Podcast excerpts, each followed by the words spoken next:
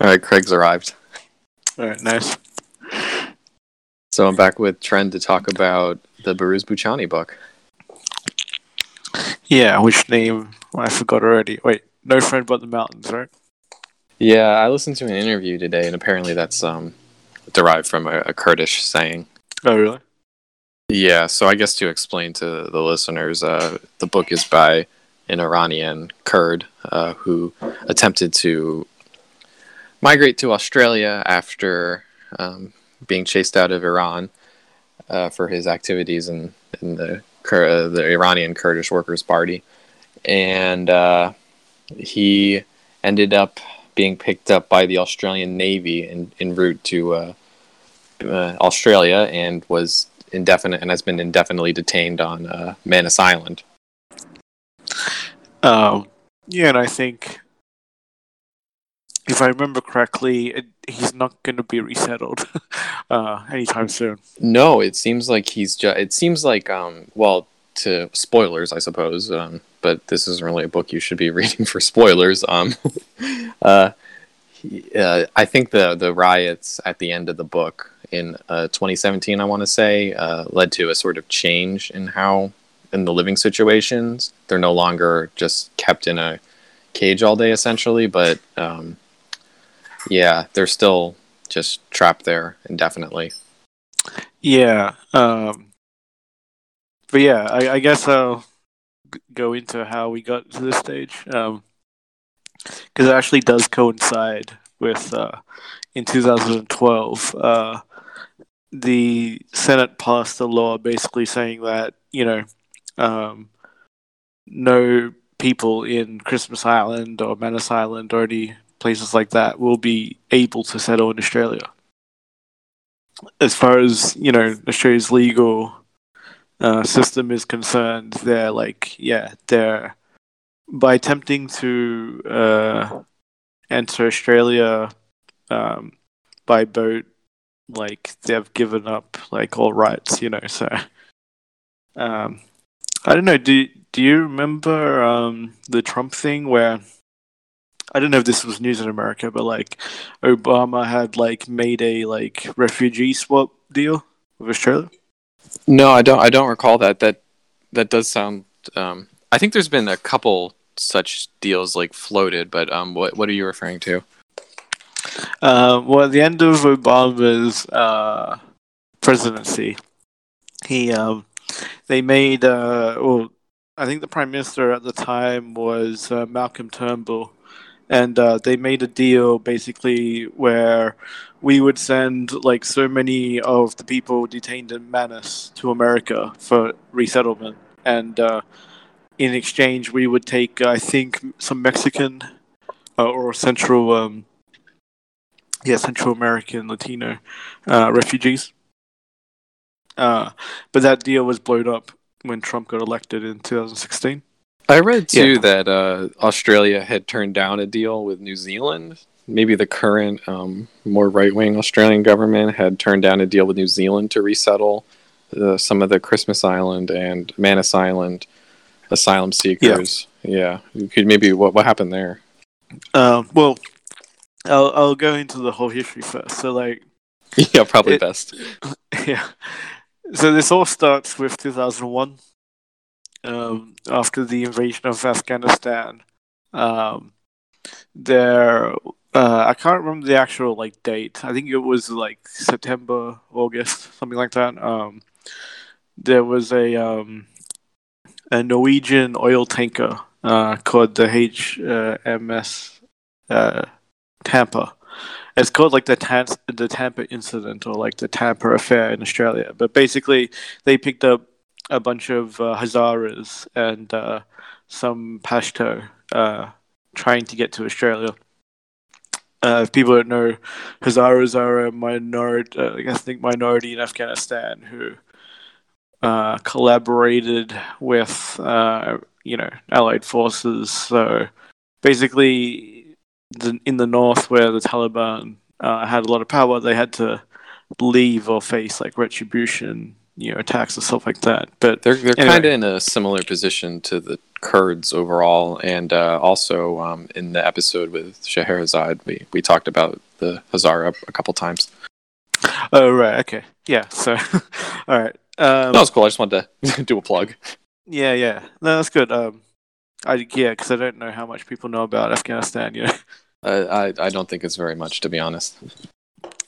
Yeah, also, anyway, this Norwegian tanker picked them up, and it caused a scandal, because basically Australia did not want to take them, and Norway were dropping them off at the nearest country, which was Australia at the time, and basically the Norwegian government shamed the John Howard government in Australia for violating UN HCR regulations. And so sorry, what political party would that prime minister have been a part of?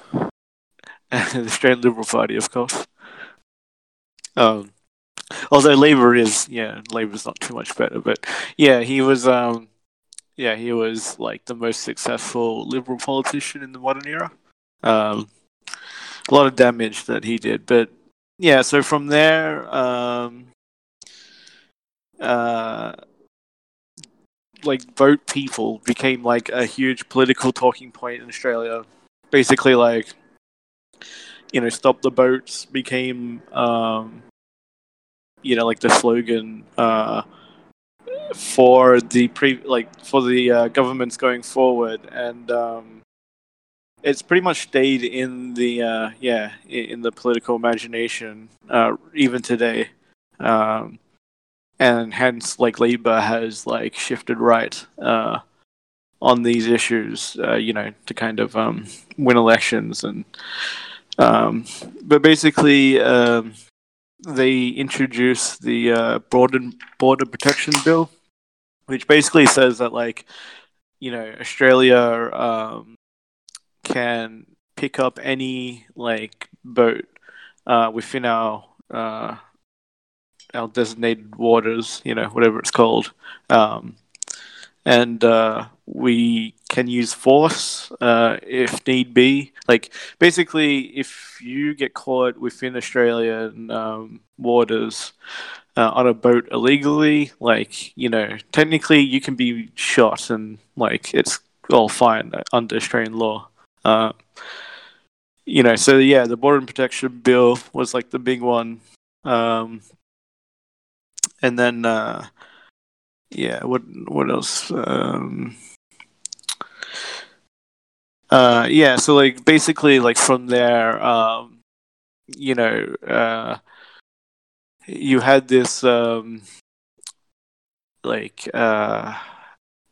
Australia has, lots of island territories as well, but Christmas Island was one of those, but that was, the first offshore detention, and basically what Australia did was they decided that there was this thing called the refugee zone, and these islands like Christmas Island were not part of that zone, which leads to 2012, where Australia itself, the mainland, is now an refugee exclusion zone. So basically, even if you got to Australia by a boat from Indonesia, even if you got to the mainland, you're still there illegally.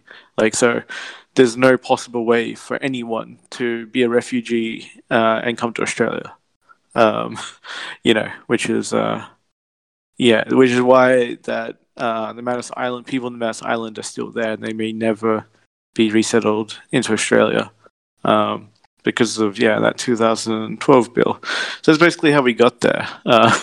In between there's as I said, different governments, like the Tony Abbott government, who is also a Liberal government, and the Malcolm Turnbull government, which is also a Liberal government. They've basically been slowly ramping up, the inhumane conditions, in order to appease, this nativist streak within Australia. which is embarrassingly large. So the reason why a lot of this stuff, about the exclusionary zone also was in retaliation because, in Villawood Detention Centre and Woomera Detention Centre, people have successfully de-arrested refugees, if that's the right word. They stormed the fences. Yeah. And I think it was there was a handful of refugees who were never caught. So hopefully they're somewhere in Australia safe. I wanted to go over too the Australian government's, I think, legal argument is they never technically with Boochani say they never technically set foot on Australian soil, I think, so they don't have to give them human rights or something. That was when back before 2012. So basically, the idea of an offshore center was that we would, as I said, Christmas Island is technically a territory of Australia, but they developed this refugee exclusionary zone. So basically, if you didn't set foot on the mainland, then you weren't subject to rights under Australia's agreement with the UN Human Rights Commission. But as I said, in 2012, the mainland is now technically a refugee exclusion zone. So even if you set foot on the mainland, you still have no rights. We now do not recognize any refugee unless they come by plane or, I don't know, in one of these exchanges, I guess. Yeah, and that leads to one of the scenes in the book where Boochani, the presser, because he's in one of the first groups to be sent to Manus Island. So there's a scene in the book where he's going out, where basically he's being transferred and being flown in a plane to Manus Island from, I think, Christmas Island. And the press turn up, and he's, they all the refugees have to go through, march basically through a line of press having their photos taken onto the plane to be, sent to this essentially detention camp, which, we're going to describe the conditions of it, but it's more or less a concentration camp, I'd say. Yeah, definitely. Although, since the riot at the end of the book, they have changed conditions, but it's not anywhere near humane, I don't think. I would say confidently that they're concentration camps, definitely. Yeah, and so this, I guess, brings us to Boochani, and, he ends up, he attempts to, again, cross by boat into Australia and is picked up by the Navy, and he ends up in Manus Island. And while he's there, he's smuggled a cell phone, I think multiple cell phones, actually, because he loses a few. And basically, they're confiscated. The guards aren't a fan of this. Yeah, yeah. One of the aspects of the detention of the concentration camps is you're not allowed to have cell phones, and there's sort of a attempted media blackout in some ways. So, yeah. But he basically text this entire 400-page book through WhatsApp to a couple people he knows in Australia, it seems, who then translate it. It's written in Farsi and then translated into English. Mm-hmm. Yeah, I wasn't sure if it was Kurdish or Farsi. Yeah. They talk a bit about that at the end of the book, and they don't actually get into why he chose to write it in Farsi. I'm not 100% on that. Someone should certainly ask about that if they're given the chance. Right. Well, the translation, is interesting. The poetry itself, has slashes and line breaks at the same time. It's the first time I've seen something like that. Yeah, so I guess to describe the text a bit, it describes the several years he's, from 2012-ish to, I want to say 2011, 2012 to maybe 2017 when he's right up to the riot that led to the changing conditions in Manus Island. Yep. And basically it's a mix of prose and poetry in certain moments, and I guess we can go into which moments those are. He breaks into a kind of he breaks into poetry. Mm-hmm. And I think that has to do with I agree. What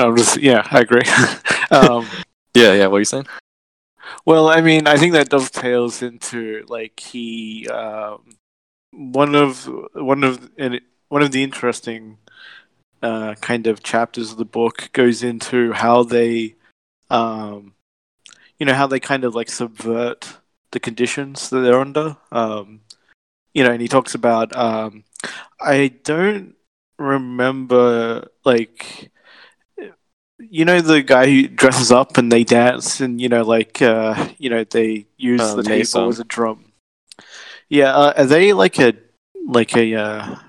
Romani type of ethnic minority or something? Or? No, I think that person was also Iranian, if I'm recalling. They might not have been Kurdish, but they might have. I think they were Iranian. Yeah, because he talks about how their how their performance, singing, dancing, all that sort of stuff, is a part of their life prior to this thing, and they bring that with them inside the detention center. But what I found interesting is he kind of uses poetry in the same way to as a resistance against I guess feeling disassociative with on that system.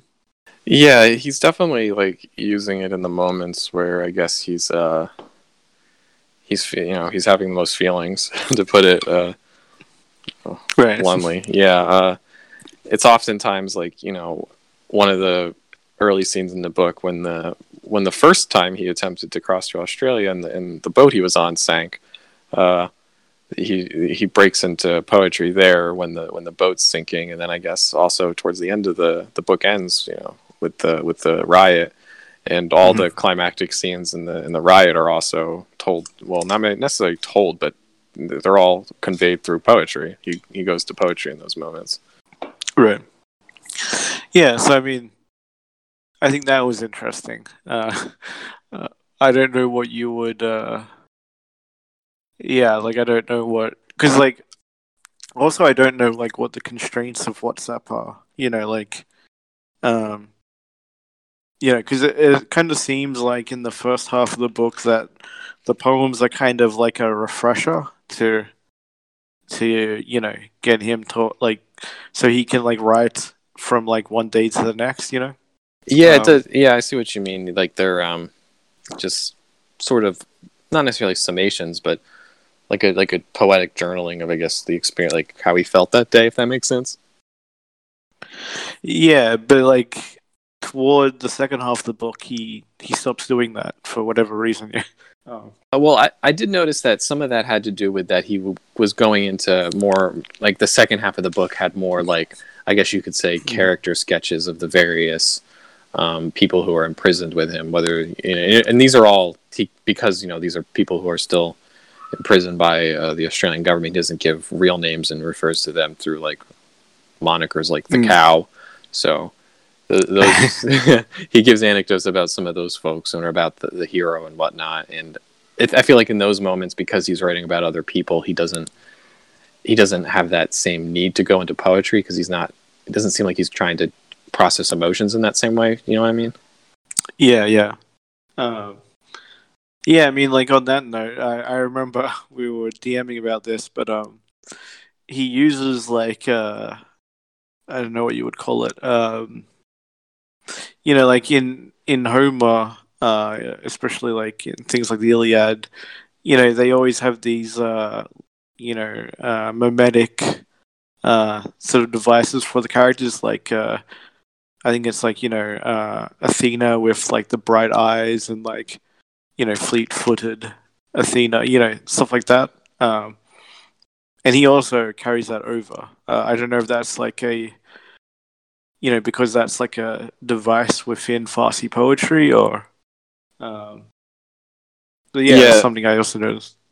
Yeah, it does seem he's definitely like engaging with at the end of the book it mentions some of his influences and stuff, and there's definitely, you know, there's a long list of Kurdish poets and a couple poets from the Farsi epic tradition, like Ferdowsi, and but he's also reading, I think, authors in the Western canon, like Kafka and Beckett were mentioned, I think, and also like Foucault and Gramsci as well. But yeah, so it seems like he's it is like going into that sort of poetic tradition, though, I think.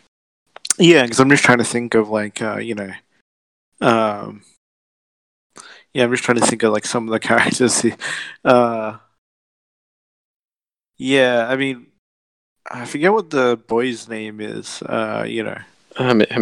The one near the end where, how he sits. Yes, near the I think he refers to him as the smiling boy or something. That's it. Yeah. And I believe his real name was Hamid. Okay. Yeah. He kind of invokes those characters with their little monk ears, which I guess acts as a kind of shorthand. Yeah, and in some cases, like with the cow, I think not with Hamid, whose story is very real, but like with the cow, those kind of feel like composite characters that are just meant to represent just a certain type of prison and the person in the detention camp that he wants to talk about. Yeah. Because I think the cow is an illustration of these stubborn people who can wait in line seamlessly forever and get all the good stuff. Yeah, I think he views it as someone who just constantly plays by the rules of the detention facility and just does not fight back in any way. Mm-hmm. Yeah. So I guess, I think the other thing to say about the poetry is that there's a shift also, in the first half, it's kind of almost, direct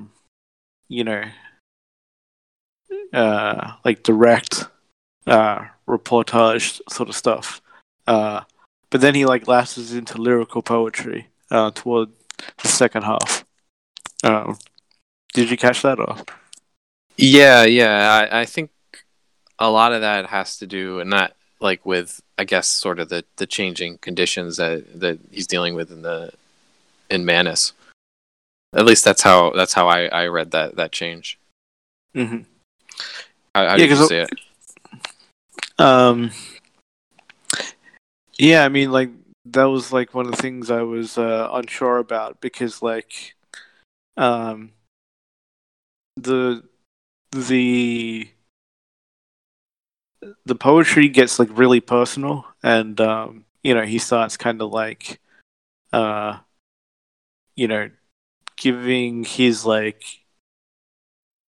guess it's a map of his mental state within the camp. But the text itself starts to become, just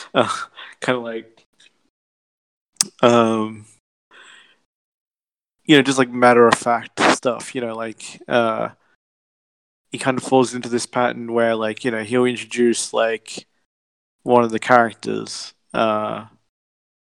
but that's only to illustrate the system that he's under, what's it called again? The Kyriarchy system. Yeah, so I didn't, I kind of felt the prose switches, it's kind of more in the first half of the book, he tries to get to Australia, and a lot of that is to do has to do with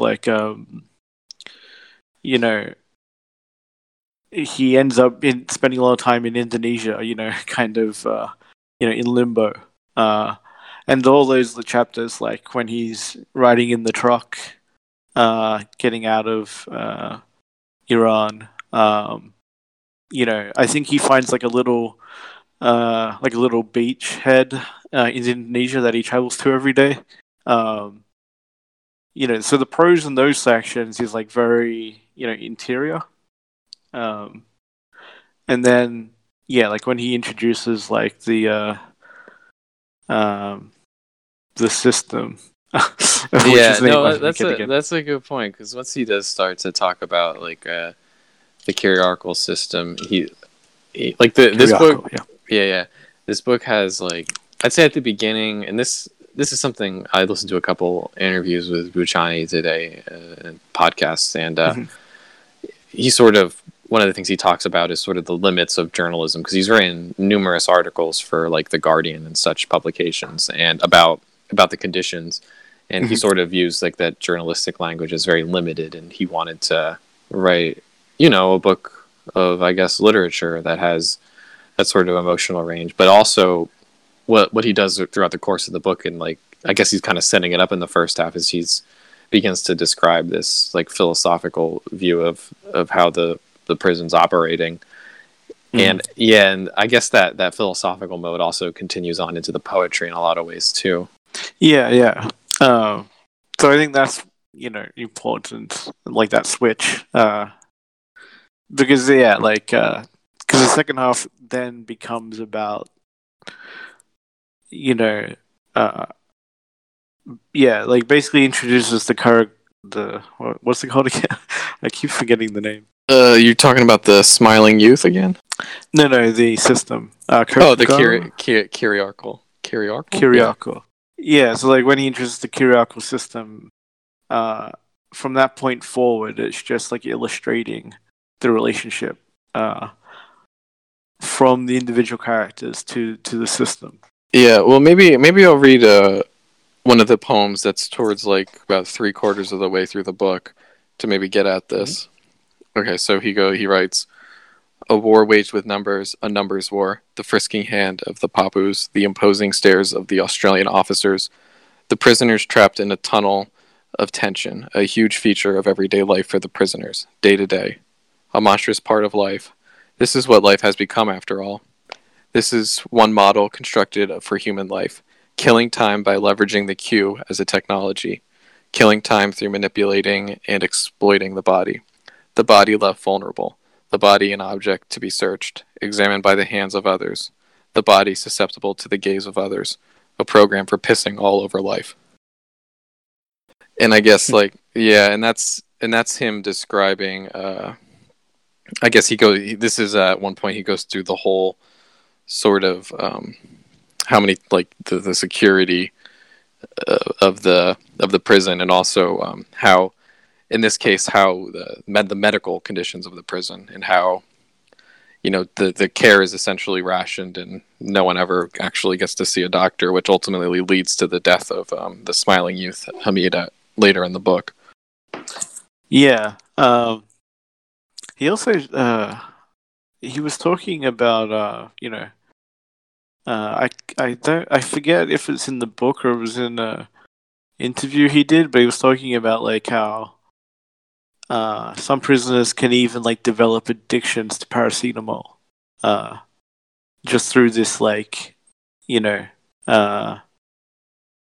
this everyday sort of routine, they line up to see a nurse, and no matter what your no matter what your ailment is, they just give you paracetamol and tell you that the doctors are coming from the mainland, they'll be here next month.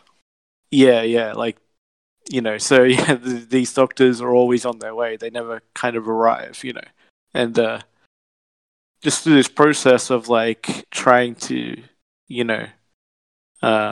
treat whatever illness that, they're suffering from, they get addicted to the actual paracetamol. Well, I guess they become physically dependent on it, which to me is kind of shocking because you know, like paracetamol is like a fairly not addictive substance, you know, and it's like effects on the body is, you know, well, it's bad for the liver, but like it's not as dramatic as say like codeine or, you know, an opioid of that caliber. Yeah, and I think part of what he's talking about too with that is just like the need to have like the, in terms of like, he also I think talks about how the prisoners themselves also become like habituated to this system, and it's just something for them to do. They feel the need to do it, not necessarily perhaps like not to downplay being addicted, but also to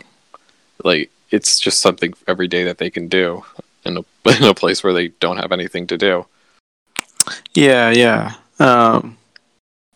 I mean, I think he talks about how like, you know, because like the whole system is set up around repetition, like, you know, that it doesn't matter like what it like, it could be something as like tiny as, you know, yeah, it could be something as like tiny as, you know, seeing a lizard in the compound, or, you know, having a different dessert for no reason. But like these sort of things become like, you know, gossip, you know, around the camp. Yeah, and people kind of work out their own astrologies to figure out when they're going to happen, he kind of says. Yeah. I thought that was interesting. Because like another thing also that hangs over the whole book is that you know, the bush is being cleared near. I don't is it near his like demountable? You mean like they're clearing land for another prison? Yeah, but I don't think he doesn't really say that it's what it's for until at the end, right? Like, but it's this constant you know, kind of symbol that hangs over the book, you know, like... Yeah. Whatever's happening within the narrative, like, you know, he looks over and they're still, you know, clearing land, or, you know, then all of a sudden one day the, you know, the scaffolding for buildings go up, you know, and all that sort of stuff. So I thought that was interesting as well. Yeah, well, that reminded me of one of the other things that I thought was interesting, like the compound for the doctors and I guess the bureaucrats for the prison, and also solitary, are located in an area referred to as the Green Zone, which for people with long memories, you might remember that was the area in Baghdad during the early stages of the Iraq War that were like termed like the safe zones. So I thought it was just this weird, because I guess this brings us to another point too, which is that the security staff is G4S, right. private prison group, and it's just you see a lot of these kind of, and Boochani I think is very aware he's doing this. Like there's these resonances with like the war on terror, or, you know, the global military and the global prison complex or whatever that he's constantly bringing up. Mm-hmm. Yeah. And also the way he describes like the hierarchy of the prison staff. Because I think like the G4S are like, they're at the top. And then native people are like kind of at the bottom. So there's also like that colonialism aspect to it as well. Yeah, and you know, the various people imprisoned have like, you know, I think a different relationship with the indigenous folks of Manus Island than say the Australian guards, and Boochani goes into that in quite some detail. Right. Well, yeah, I think we're talking about what. I mean, sometimes it can get a bit, I don't know, racist, I think.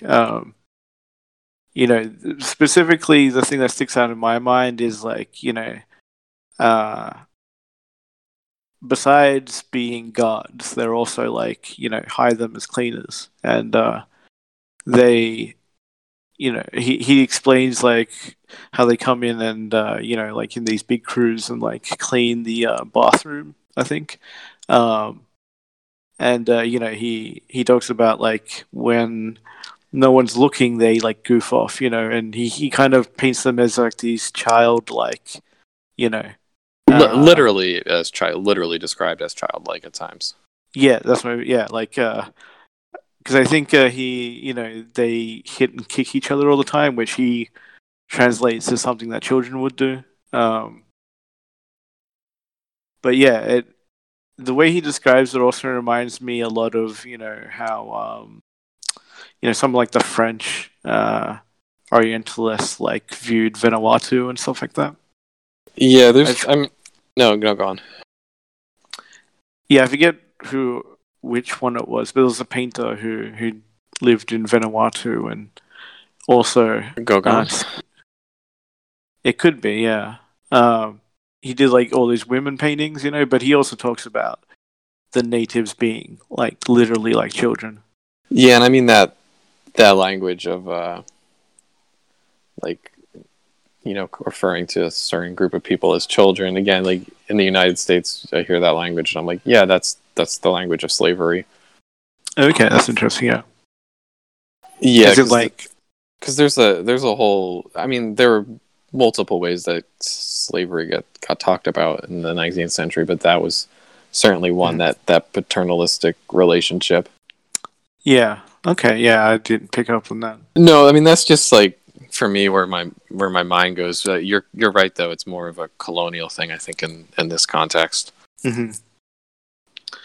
Yeah, but I guess I don't know, like, because he doesn't really address it. So I wonder if, like, this is part of the system. Like, he's sort of, you know, embodying this hierarchy, you know, and he doesn't realize that he's, like, participating in this, you know, this hierarchy that runs the system, the prison system. Yeah, that's definitely one way to look at it because he does talk frequently about how everyone is upholding the system in various ways. And interestingly, one of the groups he comes down hardest on is the translators because they, you know, I think he basically, this might have been an interview I heard with him, but basically he says, you know, they have no agency, they just repeat what they're told. Yeah, and he also talks about them as if, like, you know, they have to be detached, you know. I think he, like, specifically talks about, like, a woman translator, and he talks about, like, how cold her heart must be, you know, because she's, like, she doesn't even look at the, you know, at the inmates. You know, she just kind of, you know, translates whatever the Australian minister or whatever is saying, and then, you know, but at no point does she make eye contact with anyone. At no point does she recognize that there's a room full of people in front of her, you know, and it's like he describes it as very like robotic like, which is yeah, it must be tough to you know, at least I would imagine that, yeah, you would have to have some sort of like detachment, you know.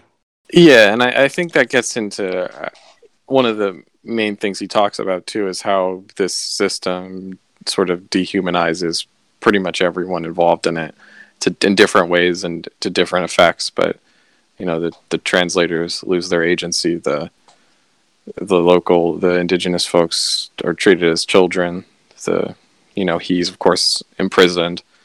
Yeah, it's a whole, you know, again, he has that sort of systemic idea of these interlocking forces that come together to seem to oppress everyone and create this horrible situation. Yeah. Well, I mean, what did you think about his use of the Kikural system?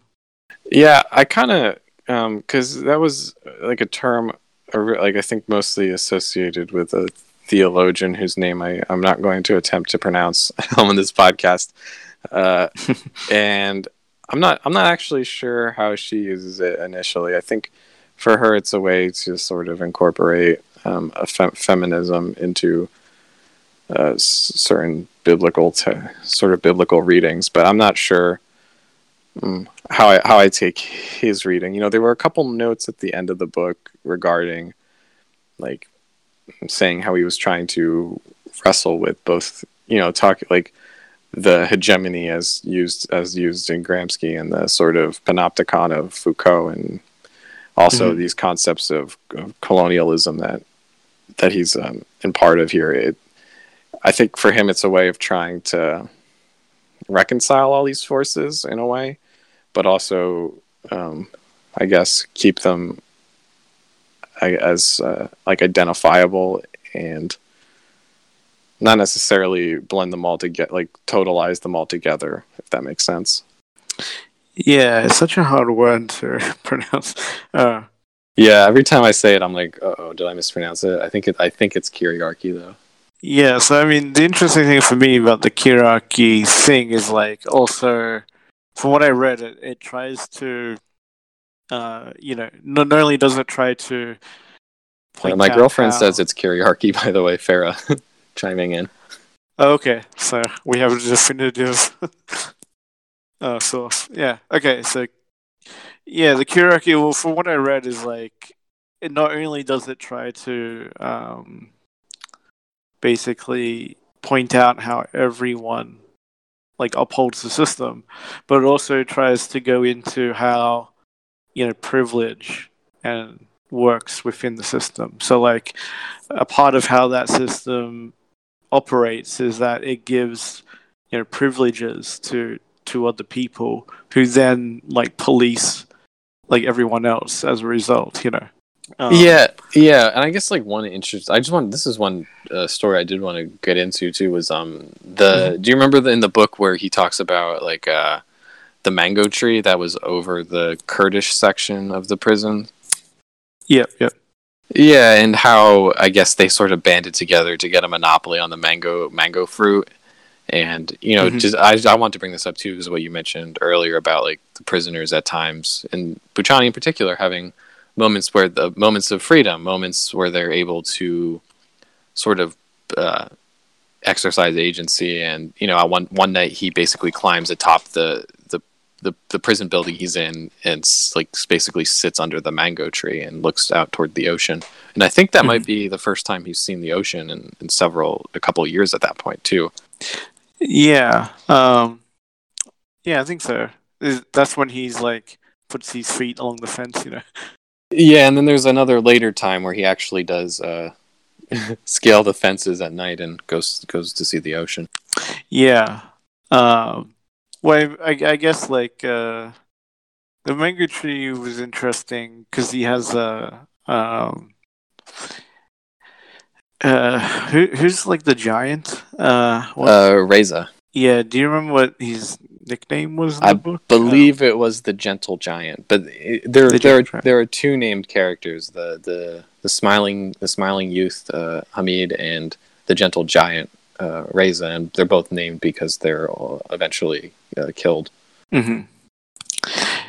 Yeah, so, like, he talks about how, like, Reza kind of you know, disrupts that mango tree system, you know, in the sense that I think someone tries to pick it up who's not Kurdish, and I think he starts to get harassed by a group of Kurdish inmates, and, like, Reza's there to, you know, stop them from, you know, from harassing this. I think it was, like, one of the Ringa people.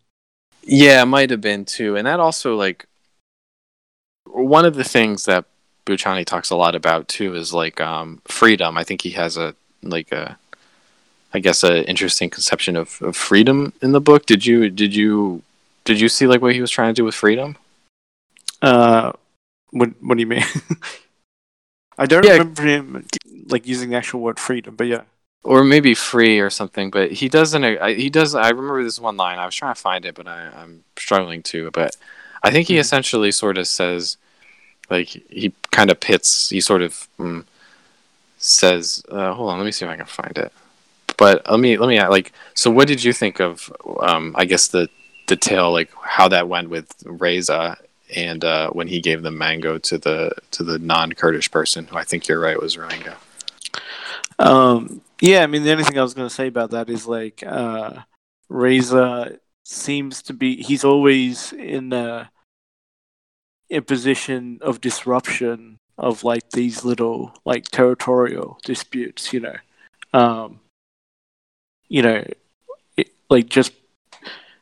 Just before he dies, you know, he's in an area where he's not supposed to be, you know. So just, like, every time he's mentioned, he's, like, sort of, disrupting this, like, self, you know, like, they self-segregate, you know. So I thought that was interesting, like, because he's, you know, one of the only characters that, you know, doesn't really fit into the system, because, like, you know, the cow fits in because he's this guy who just basically has endless endurance for the, lining up and procuring of, like, you know, special items. You know, I think he's got a tub, which, like, you know, only a handful of people were able to, like, get this tub in which to, like, wash themselves with, you know. And I think he is, like, one of the integral people to getting, you know, to getting the cakes and redistributing them amongst people. But yeah, so, like, you know, some character, like, I think it's interesting where, like, all these characters have a specific role within the camp except for Reza, you know.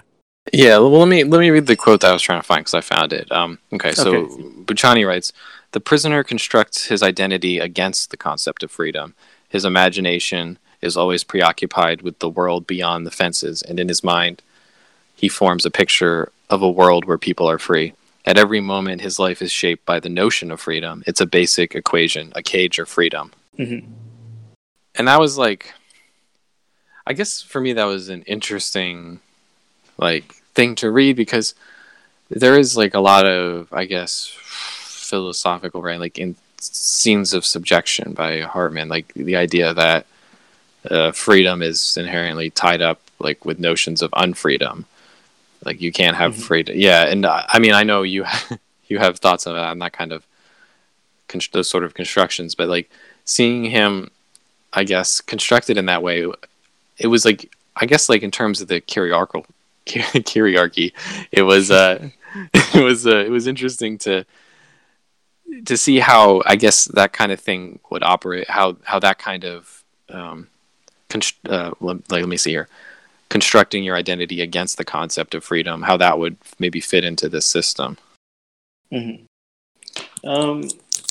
Yeah, well, I mean, he also let me see who this is about. He also has a line. He has two lines I thought was interesting along these lines. I'm just trying to. I don't know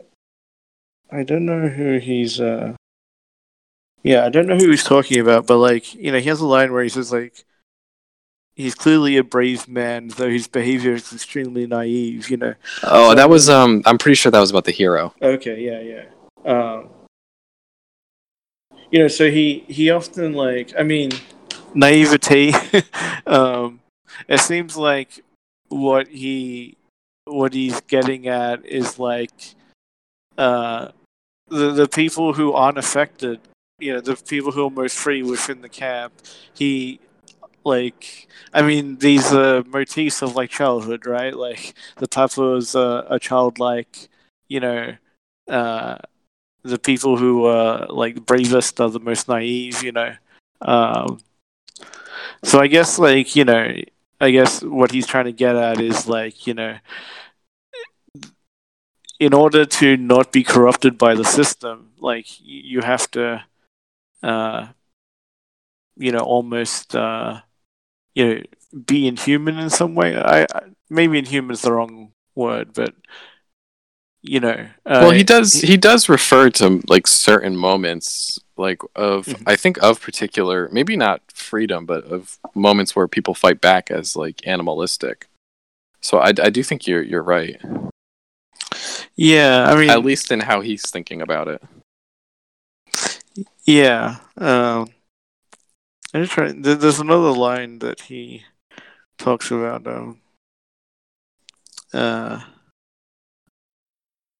He also says this line: "When a prisoner spills his blood, he appears to enter a state of ecstasy and euphoria for some minutes, an existential moment emitting the scent of death. The face goes white like chalk.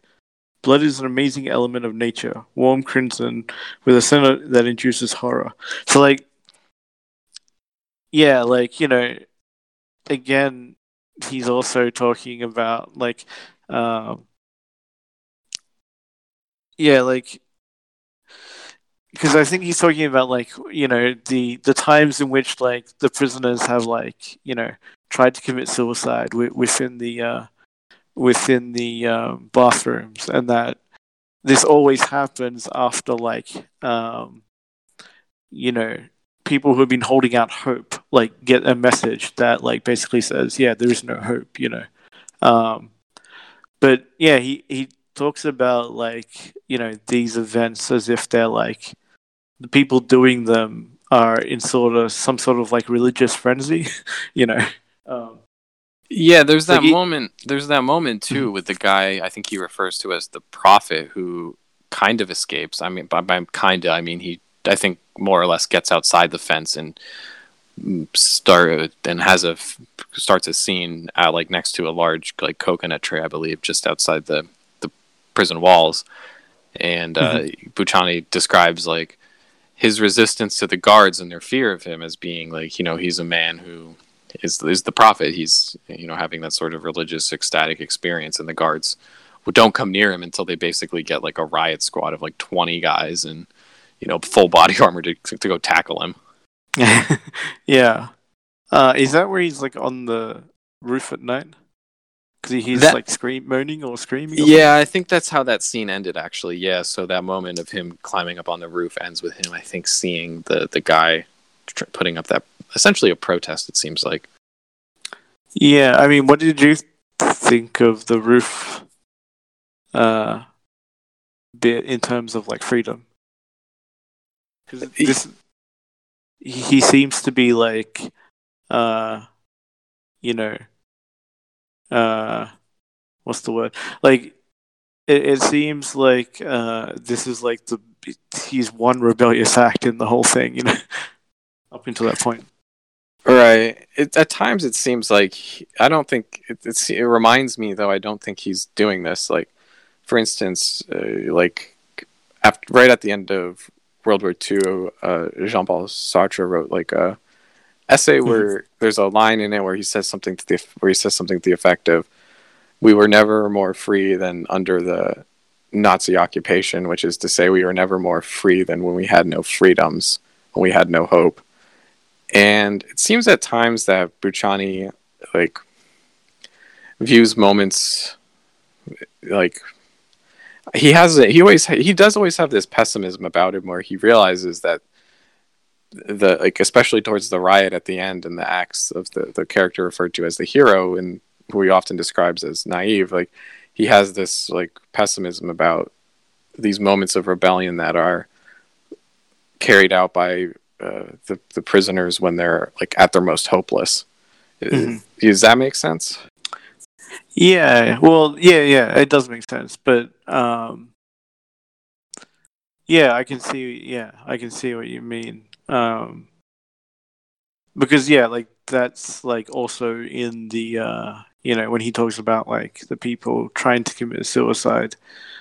He also talks about them as if they're... Well, that's what I was kind of getting at, right? Like, every time, you know, someone has any proximity to what he interprets as freedom, you know, they are... Yeah, like, they're expressing some sort of preternatural ability, you know, to like, escape the conditions. But, yeah, like, it kind of reminds me of, like, you know... this whole idea, like, you know, when you're backed into a corner, that's when you're most dangerous, you know, which is like literally what happens at the end. Yeah, and I mean, that's the whole book is building up to, like, a riot of, you know, all the, well, actually, it's not all the prisoners. It's they're divided, I think, into four separate, like, camps, and one of them, I think, Mike Camp is the one that ultimately riots and revolts. But yeah, you're right. It does seem like it all is sort of building up to a hopeless revolution, not necessarily in the sense that the uprising itself is hopeless, but that it's like the freedom is fueled by the unfreedom, if that makes sense. And I don't think, and I did want to add too, I don't think that bringing up, like, say, the Sartre thing is too outlandish, because at the end of the book, it mentions one of the things he's reading is Samuel Beckett's Malloy trilogy, which I think would have been very much in line with the sort of that Sartre thing I'm talking about. Yeah, no, definitely. Yeah. I just skipped that whole section of my teenage years, you know. I mean, the existentialists are a big gap in my sort of thing. So, but no, I definitely think it's relevant. Yeah, but I mean, what do you think of, like, the ultimate climax to the book there of the riot and how he describes it? Yeah, I mean, it seems to me that, you know, from a Marxist perspective, it makes sense, right? Because, like, you know, like, we always talk about, like, you know, the material conditions for revolution, you know, and that revolution just doesn't happen, right? Like, there needs to be, you know, a moment in history with the right conditions, you know, that supports, like, this revolution. And I think that's very consistent with how he describes, like, you know, the backlash against this, you know, the Kyriarchal system. Kyriarchical. I've been reminded by Farah that is the correct pronunciation. Yeah, Kyriarchical. Yeah, so, like, you know, I think it makes sense to me, you know, in that sense, like, it's only, it's only when they basically, like, lose all hope of you know, of existing, that this huge backlash, like, happens. And I think it's, like, you know, I think it's pertinent also to keep in mind, especially, like, you know, in a system that we're currently in, which you are, like, you are the administrator of your own life at the moment. Oh, you are the administrator of your own life? Yeah, so, like, I mean, sociologically, like, what neoliberalism does is, like, you know, before in, like, bureaucratic, like, capitalism, you know, where there's, like, this managerial class which, like, you know, regulated your life, you know.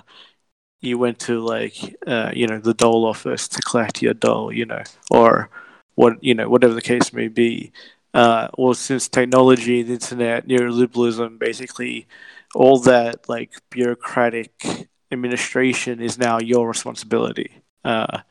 This, like, the managerial class have no responsibility to you anymore as a citizen. You know, it's your, you know, it's kind of like you have to, like, you have to, like, find the forms, download them, fill them out, and send them back. You know, like, you are responsible for all the administration now. And I think, you know, it has parallels to what he's talking about in terms of how all the prisoners kind of self-regulate in the same manner, you know. And that, you know, it's only until there's, like, yeah, there's no hope of, like, you know, escaping that system in which, like, you know, the backlash happens.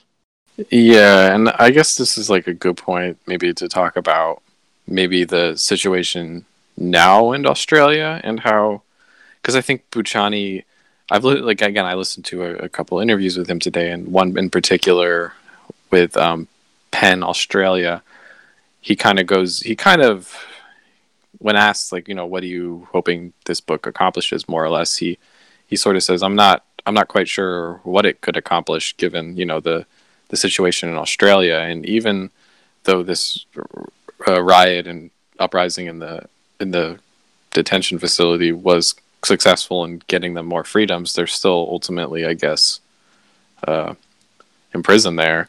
So I guess, like, how do you see this book, like, being received in Australia? Well, I haven't heard anything about it. So, I mean, yeah, it hasn't seemed to have made any, like, cultural impact, you know, and, yeah, I mean, like, I guess I mean, it's really difficult because, like, you know, the laws that are in place at the moment that is responsible for these camps, you know, it's we're talking about, like, over a decade of you know, policy. So I mean, you know, like, he talks about how he's certain that if people just knew the conditions, that, you know, they would seek to change the system. But I don't think he realizes that, like, you know, this is the system people vote for. Like, you know, like, for instance, like, in this last election, there was the Labour candidate. His name was Bill Shorten, and you know, like, on sort of, like, not even conservative pages, but, like, you know, centrist or whatever you want to call it, you know, like, they had these, like, memes of, like, Bill Shorten, you know, pulling a boat ashore, like, on a beach that has, like, an ISIS fighter inside the boat, you know. So, like, there's this, like, perception in Australia right now that, you know, any you know, person seeking refugee status is, like, you know, a belligerent, you know, Muslim, and therefore, you know, needs to be kept out of by any means necessary, you know, because even though, like, Australia has had very few you know, sort of terrorist attacks when compared to, like, America, you know, with 9/11 and San Bernardino and all that sort of stuff. Australians are, like, disproportionately paranoid that, you know, such a attack is just around the corner. So I mean, yeah, like, stop the boats is something that both parties, like, run on as a platform, and, you know, it just matters by how brutal you want that, you know, stopping the boats policy to be. And from what I've seen, you know, the sadism involved in that is, you know, Australian public, you know, is that they have a, you know, yeah, I guess the taste for blood is, like, you know, kind of common in the Australian electorate at the moment. So, yeah, like, I don't think that detailing, you know, just explaining how bad the conditions are will affect change, because a lot of people vote that for the system to be as brutal as it can be, you know, and you see that, you know, within the political ads, you know, and how they, you know, because, like, another thing that's interesting is that, like, have you seen any, like, Australian tourism ads in America, or terrorism, Australian immigrant terrorism ads? No, tourism, sorry. Oh, tourism. No, not that I can recall.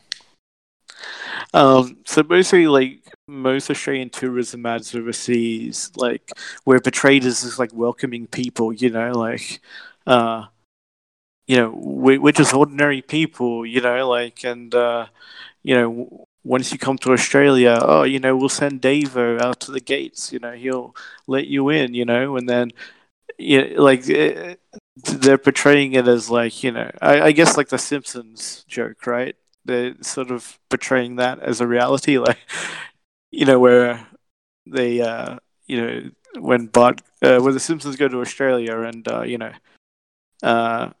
they have to get the Prime Minister, and it's just some guy, like, you know, lounging in a lake. I don't know if you remember that episode of The Simpsons, but I was never really a big Simpsons fan, so I don't recall. Okay, right. Well, basically, it's like, you know, yeah. So the way that Australia wants to be treated is like this, you know, we're these welcoming people, you know, and we're very down to earth, you know, we're, but like, you know, the actual reality is kind of like the exact opposite of that. Like, we're extremely suspicious of anyone who's not Australian coming into the country. You know, and even like it gets so bad that, you know, basically like, so I guess we should also talk about the Christchurch shooting. Yeah, I mean, I was about to say, you know, I don't know, like, Australia's probably exported more mass shooters than it's imported. Right. Yeah. And I think that's like, you know, that is a direct, that's the, you know, the fact that we produce so many, like, violent, you know, terrorists is like, you know, directly to how we talk about like immigration, and specifically like Islamic immigration. And I guess that's the irony, right? Is like a Kurd is not, people wouldn't recognize someone who's Kurdish from someone who's just Iranian, right? Most people, you know, I think, don't even realize that Iran isn't a homogenous nation. Oh, really? Oh, that's interesting. Well, I mean, basically what it means, like, it doesn't matter, like, if you're from Iran, you're Muslim, and that's it, you know. And if you're Muslim, you're hostile towards Australia, you know. I think we talked last time about, you know, the no-go zones and all that sort of stuff. How is life in your no-go zone going? Yeah, I mean, it's, you know, I haven't been beheaded yet, so, you know, life is pretty sunny here. But yeah, like, I don't know, I'm struggling to find the words to explain just how, like, rampant the, you know, the racism is in Australia. Because, I don't know, it's not something I can easily put into words, but it's like, it affects every level of life in Australia. Just, you know. And I think the other thing to point out is it's definitely racism because, you know, our immigration minister last election cycle, not, you know, he wanted to bring like white South African farmers into the country, you know, expedite their, you know, immigration process because of like, you know, these reports that they were being disproportionately like killed in South Africa, you know, which is obviously nonsense. And to be clear, that the idea that the idea that white South African farmers are being killed is a long-standing white nationalist line. Like that's just straight up white nationalist propaganda. Yeah. But in Australia, not only is it not propaganda, like it's you know, it's reality. You know. No, that's ended up on Fox News here too. Yeah. Oh really? Yeah. Oh yeah. I mean, it's quite amazing. But yeah, so like our immigration minister was willing to roll out the red carpet, you know, no detention centers, you know, nothing like that, just, you know, plain and then instant, you know, integration. So it's obviously not a matter of immigration, because if it was, then, you know, why would we be rolling out the red carpet for South African farmers, you know? Yeah. So it's definitely like tied into like, you know, our just like visceral paranoia about, you know, Islam and you know, Muslim people, you know. So yeah, so I don't think he realizes just like the you know, sadism that exists for, you know, punishment in Australia. But I guess my hope for the book would be that, you know, he So not only does he like lay out like a analytic framework for understanding this stuff, and he also is like telling really important stuff about what happens to to a people when they lose all rights as human. But he also, as a lot of part of the book, he also points out like how you can resist like these oppressive systems, like through social relations, through music, through dance, obviously he's using poetry in that same way. I think that's really important. So yeah, I would say that if the book, that would be my hope for the book, that it would, kind of inspire other people to, get involved in artistic projects of this kind. Whether that be like refugees themselves or like, people facing, these sort of discriminations within Australia as well, or, but we gotta, so I mean, I'm a bit pessimistic on it changing the landscape. Yeah, for sure. And I mean, I have like my pessimistic read on this book was like very pessimistic, and that this is like the first literature we're seeing from the coming eco-fascism of that climate change is about to usher in. Like that's for me the dark place this book perhaps could go. But I guess like two reasons I guess I'm a little more hopeful about this book too is like it is like we've I think been talking and discussing in some places like critiquing the ideology in this book and whatnot. But it is like really cool to see a book that is this ambitious, like on a theoretical level, and incorporating, prose and poetry, and trying to be, I guess, innovative on that level. Like, I don't know, it doesn't. This is the kind of thing that I don't know. I've not really seen anything like it in America, and it's. I think it's worth reading for a lot of reasons, including that one. And I guess too, it is. He is someone who I think, I think he is quite pessimistic overall, but despite that, he does still have some belief in like the power of like literature having some kind of power to shape the world. And over here in America, there's an idea that like poetry is powerful because it actually has no power. So poetry is powerful because it's powerless or something.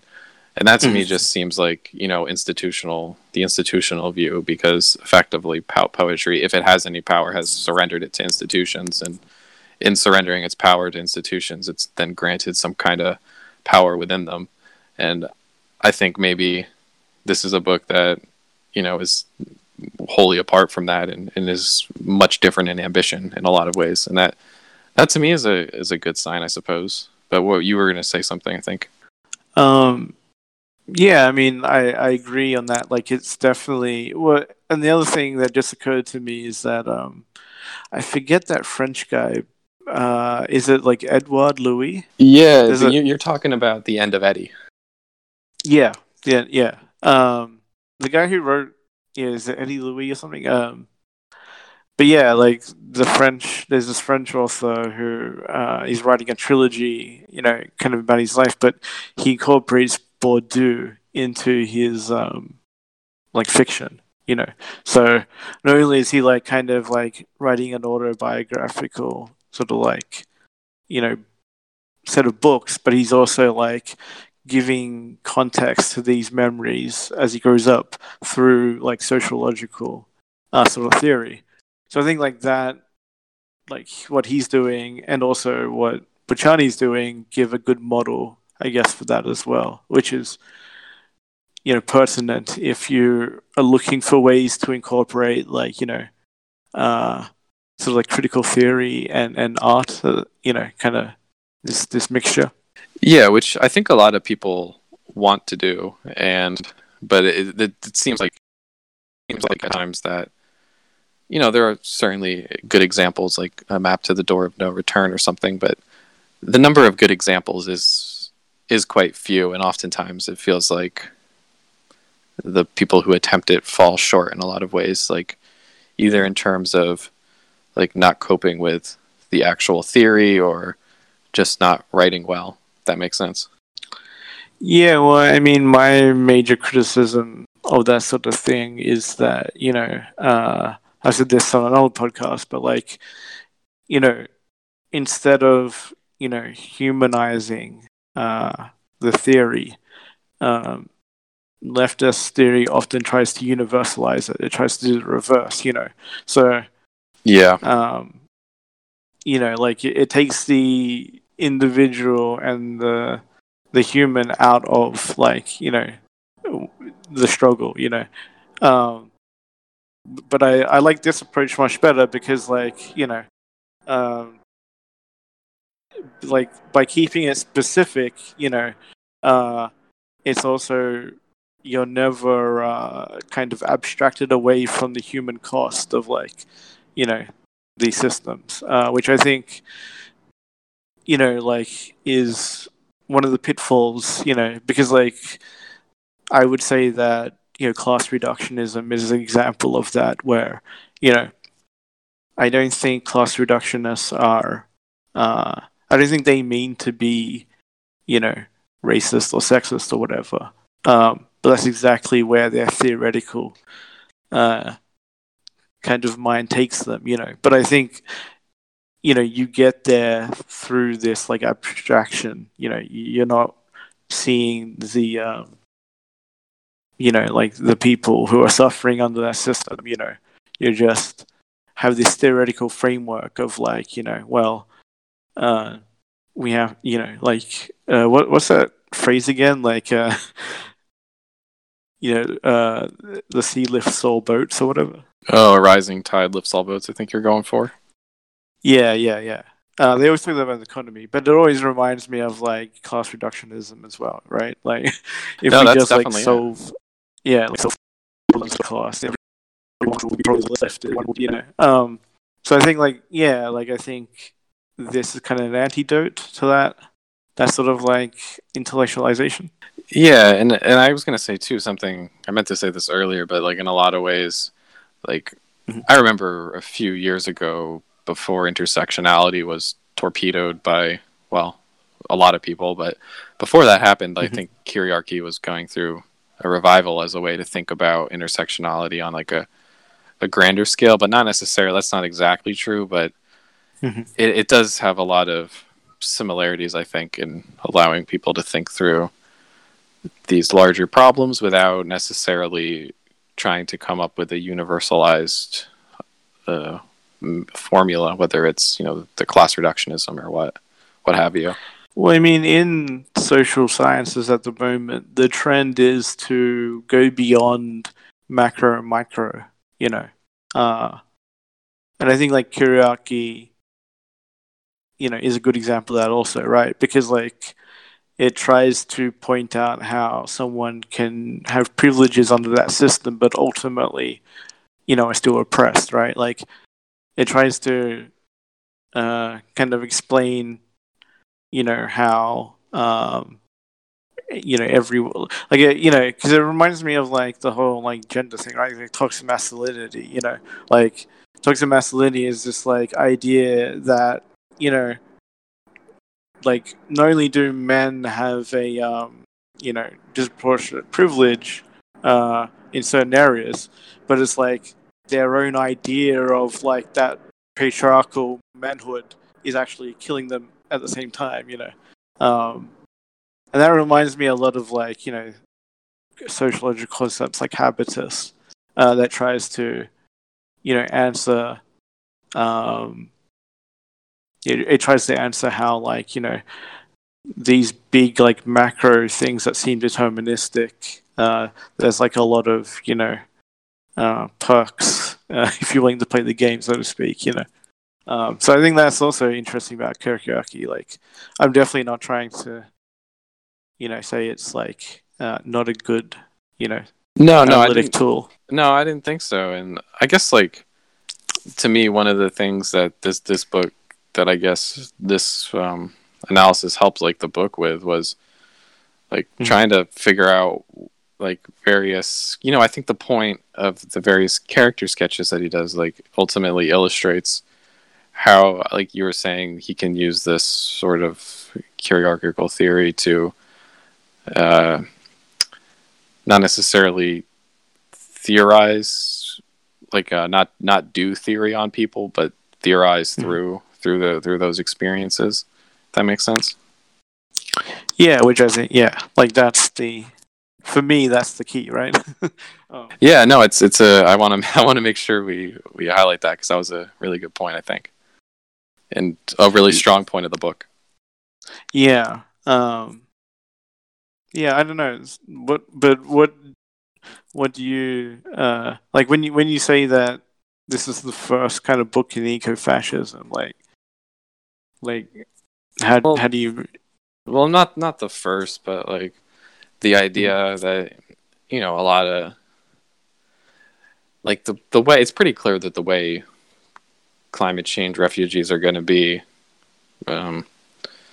dealt with if current regimes may remain in place is, you know, offshore detention facilities, or in the U.S. detention centers for migrants, where, you know, there's essentially a media blackout, and it's very difficult to get any coverage in, and no one really knows what's going on, and all that. I mean, just all the, basically what he describes in the book could become a lot more prevalent, I think, for climate refugees if, you know, again, if things stay as they are. Yeah, I see. Yeah, I see what you mean. Yeah. I mean, I think the other thing that we're going to talk about is like the marriage stuff, right? The family. Oh yeah, we do need to talk about, I think, how he discusses the family, because that was, I think, in addition to how he talks about the indigenous people of Manus Island, how he conceptualizes like the family and stuff at times is just, it was very problematic. And I think, you know, it links up with how he talked about like the guards, you know, he referred to them as children, and again that same sort of familial patriarchal mindset in a lot of ways is reflected in, you know, how he, for instance, on the boat when he, I think on the first attempted trip, he sort of has this idealized version of, I believe they were Tamil refugees from Sri Lanka, and he sort of has this whole narrative in his mind built up about, you know, who they are and what their family's like, I guess, if that makes sense, in sort of very idealized way. Mm-hmm. But yeah, I also think that he also, when the second boat that goes down, is it the second or first boat? I can't remember which one. Definitely the first one sank, but I can't remember if the second one also sank. I remember very clearly he's talking about this, like one of the mothers, you know, but the way he describes it is kind of like this lioness, you know, stereotype, you know, like, you know, because he talks about like this mother's strength, like to save her child, you know, but it's because her child is under threat that she becomes, you know, this. She goes like beyond her constraints as a woman, you know, to like get her child to safety, which I thought was also, you know, very stereotypical in the sense of like, you know, don't mess with cubs, you know, like the lioness's cubs sort of thing. Yeah, and there's a moment too in the end of the, I guess the translator's notes, where sort of they're talking about his ideological influences, and there's a moment where he sort of says Boochani takes, you know, feminism seriously, but if I'm recalling correctly, you know, it sort of just says Boochani takes feminism seriously, but unlike, you know, all the other sections where they talk about the influences, there's no list of, you know, feminist writers to my eye that I recall seeing that he's influenced by. Mm-hmm. And I guess in a lot of ways that kind of shows at points like this. Yeah, that's interesting. Except for the Kyriarchy, right? That's originally like a... Yeah, I think so. But feminist thing? Or? Yeah, I think so. I think it was... But I can't tell if that's coming out of... like, it doesn't seem to me that he's using it in the same manner that that would be indicative of, like, the feminist tradition. But maybe I'm wrong. Yeah, I mean, I think the biggest problem for me in the way that he views the family is that I just don't know how you get to, like, how do you get to, like, emancipatory movements, you know, when the basic, like, structure of, like, society is the family, right? Because, like, that's the other thing I noticed is that, you know, he does a lot to excuse, like, the bad behavior of, like, the father, who I think is the Tamil father, you know. But he explains it as kind of like, you know, well, you know, he's trying to do right by his family, you know. But, like, the kind of implication of that is, you know, it's his family or the other people, you know. There's this, like, view that, you know, the Tamil family are against the other refugees, you know. So, I mean, yeah, that's one of the big problems that I see with you know, the way he describes that is, you know, there's no point in which, you know, there's kind of like, you know, an emancipatory moment for everyone, right? Like, yeah, like, it's like the refugees are often like reduced down to like family units, you know, who are all like kind of also competing against each other, you know. Yeah, I agree that you're not going to have liberation without the abolition of the family, and it doesn't seem like that's, and I, like you're saying, it doesn't seem like that's an idea that gets reckoned with in this book, which I think is a shame, because it would have been cool to see that. Yeah, because, like, I think at the start where they're in the truck, like, I think there's, like, literally, you know, he divides them up into family units, you know, because I remember there's, like, two Iranians and their brothers, you know, and they're, like, sitting in one corner of the truck versus, you know, the Tamils and all that sort of stuff, you know. But yeah. And I also don't think you ever find out what happens to some of those new families either. Because, yeah, that's the other thing. Like, what was that character who left? He was like a school teacher, I think. Yeah, I know who you're talking about. There was one, like, the guy who was, like, really, I think, proud and, like, portrayed himself as competent. Yeah, and, you know, he has two daughters and the, you know, he has a family that's in there, you know, and there's I think during the toilet cleaning, one of us, something happened, and he ended up, like, this character ended up having to take a shit outside, you know, in front of everyone, and it was like this big, like, thing, because this guy kind of, yeah, it led to his disgrace. Respect. Right. You know, because he comes back into the camp, like, he leaves the camp because of that disgrace, but he comes back into the camp, and saying, you know, like, I can't leave my daughters, you know. I thought that was a bit weird, like, as in, you know, there's this sense of, like, you know, if he's not there, his family are, like, defenseless, you know. Yeah, and there's a lot of moments where, like, there are very, like, I guess, traditionally masculine decisions that get made by various characters, and it's like those are moments maybe where there could have been that, like, reflection, I guess, on those motivations in a way that reflects back on whether it's, you know, dismantling the family or the patriarchy, but those moments are never really taken up in this book, I think. And that, yeah, and that, I guess, like, that's, like, one of the things, like, I feel like in terms of the analysis that he has, he could have really added, I guess, more feminism to the kyriarchical analysis, but it feels like it's missing at times. Yeah, like, I just think, you know, it's it kind of reminds me of, like, you know, well, it reminds me of, like, the battle, right, of, like, class reductionists versus everyone else, you know, you know, like, without a reputation of, like, the patriarchy, there's no emancipatory for any, like, yeah, it's all interconnected, I guess. Yeah I mean, is there anything else you wanted to cover for this? No, I think that's about it. I mean, I hope I was, like, lucid. No, I think it was good, and I think I'm going to try and do maybe one or two more episodes about this book, because it really is, like, really, I think, like, an important book, and it gets at a lot of important topics. So no, but thank you for doing this. That's okay. Yeah, I mean, yeah, I'd be interested in how other people read it as well.